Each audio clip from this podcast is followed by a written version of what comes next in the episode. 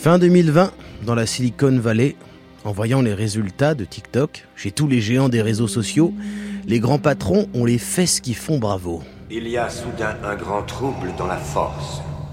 Je l'ai senti. Nous avons un nouvel ennemi. Il pourrait nous détruire. Oui. Parce que chez TikTok, tout va très vite. Trop vite. Jamais on a vu une appli progresser aussi rapidement.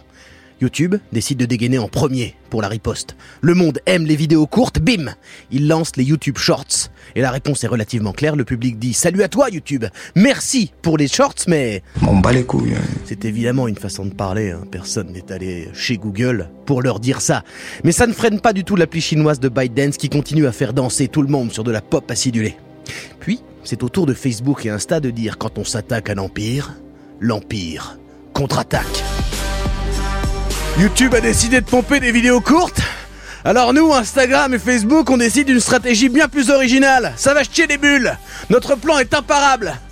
On va faire exactement pareil en lançant les Reels.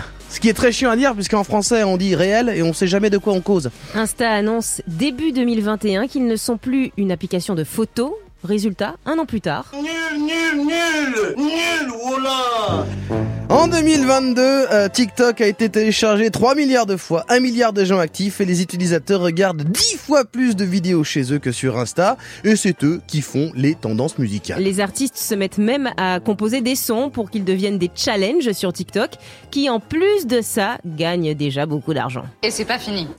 TikTok ne s'est pas lancé dans le game quand on arrive en jean à un cours de Zumba. Comme ces jeunes entrepreneurs qui ont lancé leur start-up qui marche au bout de 5 ans, mais ils ont toujours pas d'argent et se demandent Eh oui, contrairement à eux, TikTok engrange. On ne se rend pas compte, mais énormément de vidéos sur l'appli sont sponsorisées.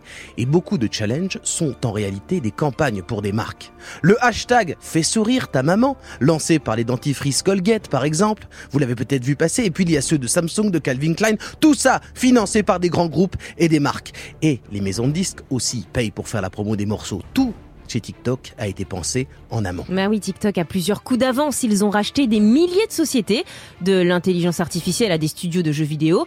Et pour s'en rendre compte, il suffit d'aller voir ce qu'ils testent en Asie et surtout en Chine sur leur TikTok maison, l'appli Douyin.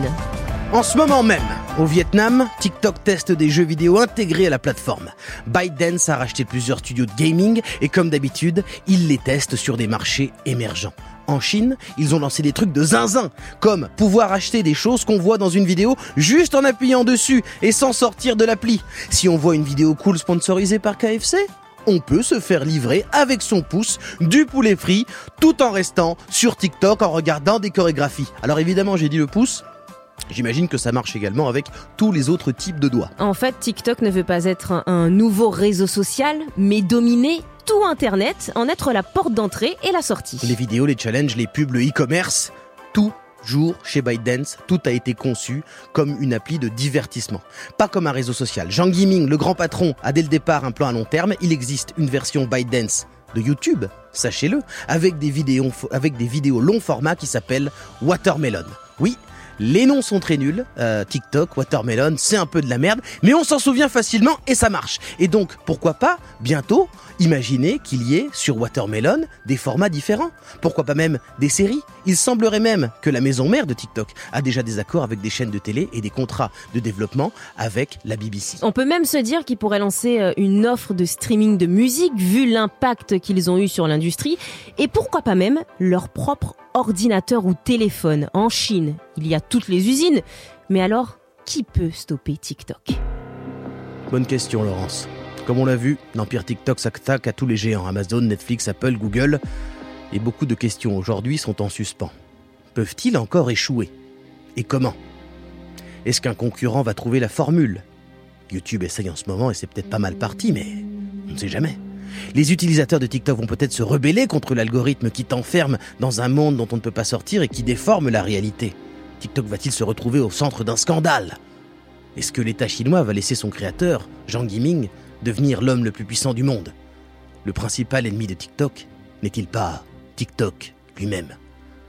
Alors je ne sais pas, parce que si je pouvais lire l'avenir, c'est moi qui aurais créé cette appli. Mais ça nous donnera éventuellement un peu de biscuit pour la suite de cette série.